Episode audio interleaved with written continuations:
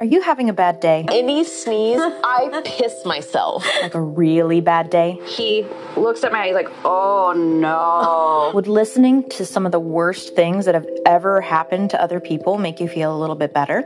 I'll tell you what shameful thing I just did. On the new podcast, The Worst Day of My Life, we share stories of mistaking super glue for eye drops, He would milk my eye. accidental public nudity, I guess golden pussy problems. unbelievably loud and fragrant I wanted flatulence, to get it done, flush it before any aroma and arose. so much more that will have you cringing I was going to go put dog poop inside of her car. and laughing your way to a better day in no time. I just peed in a cup and filled it like all the way up. and he started dripping out of the side. The Worst Day of My Life on Spotify, Apple Podcasts, and anywhere else you like to listen.